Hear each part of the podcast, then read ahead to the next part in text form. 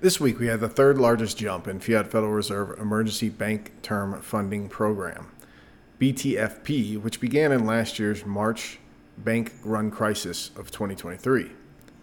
There are currently over 7 trillion of uninsured deposits in the US banking system, and the Fed's BTFP program lends to banks based on the full face value of underwater treasuries they invested in.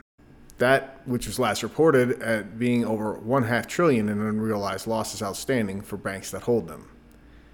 Given that this is emergency bank lending program is about to expire in another 35 business days, the office of the comptroller of the currency in the United States is now hatching new plans to try and get ahead of the next wave of potential bank runs to come.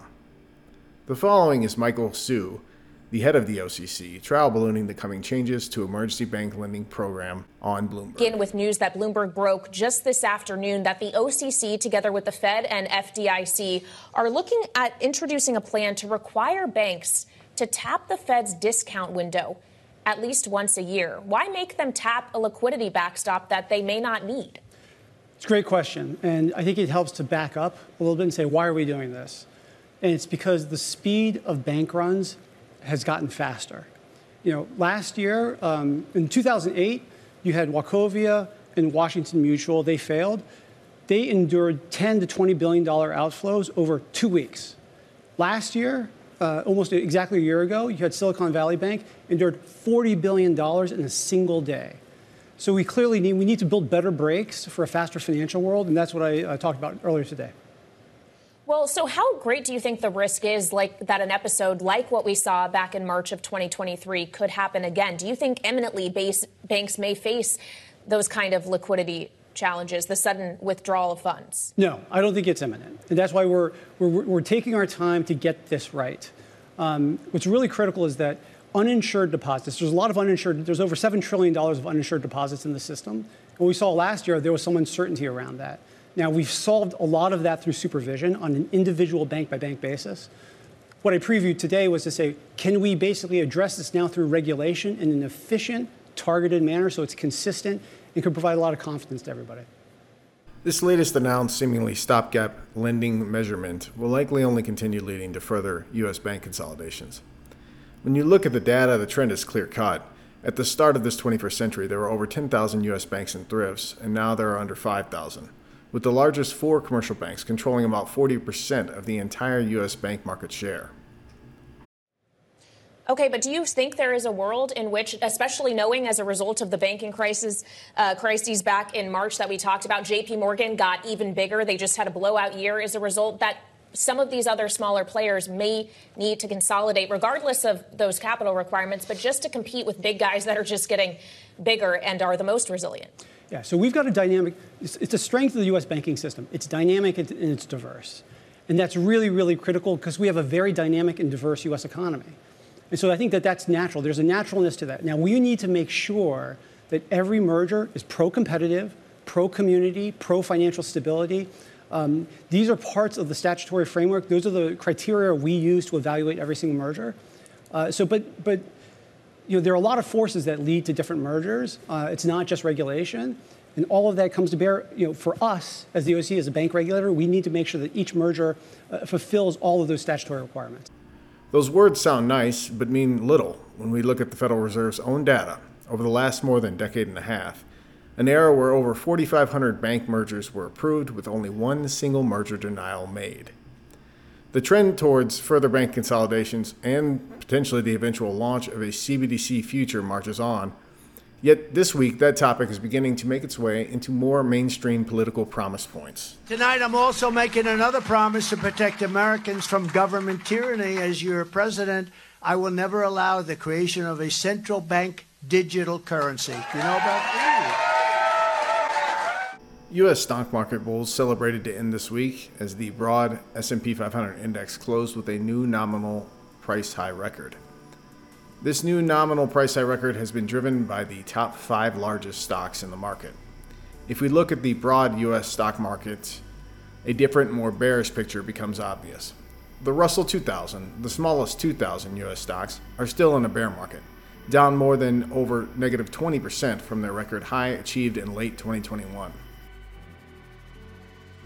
At the moment, in one of the most important tells under the hood, the U.S. corporate insider stock sales to buy ratio is at an all time high, illustrating that corporate directors are currently cashing out and dumping their overvalued stocks onto mostly unknowing passive investors who will likely end up realizing historic valuation losses over the coming years.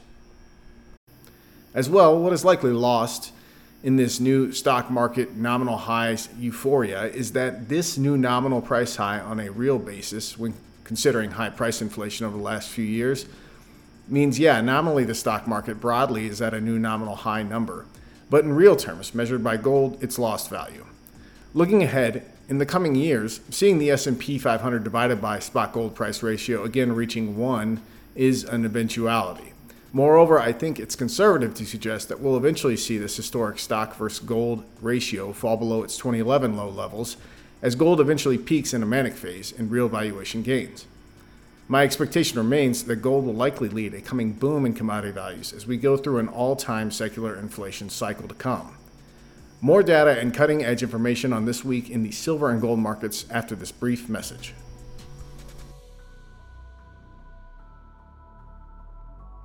Hello, this is James Anderson on behalf of SD Bullion. Smash the like button if you enjoy these bullion market updates. Subscribe to our channel here for weekly bullion market updates with exclusive bullion service offerings like this one. The worst day on Wall Street since the crash of 1987. We're now down 43%. This could be the most serious recession in decades. Protect your retirement with gold and silver IRAs. Learn more at sdbullion.com backslash IRA.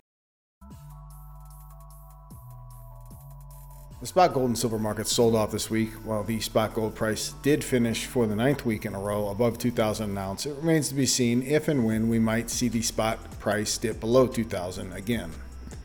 The spot silver price fell to close at $22.79 an ounce ask, while the spot gold silver ratio climbed to close just under 90 for the week. More on that important ratio in a few moments. First, a deeper look at the ongoing changes in the world's largest manufacturing and export powerhouses over the last century and a half. Gone is the era of the English and U.S. empire domination, with China having surged over the last few decades in global export market share. Under the hood, what has been changing for China since the year 2018 has been its now nearly doubling of exports with other large emerging markets a sign that a more multipolar world trade order is coming into fruition. Not surprisingly, in a world that is forecasted to have massive deficits in silver supply versus demand by the end of this decade, Chinese traders on Shanghai Futures Exchange were taking advantage of the recent silver spot price dip this week by taking some 200 metric tons of silver bullion out of their warehouses.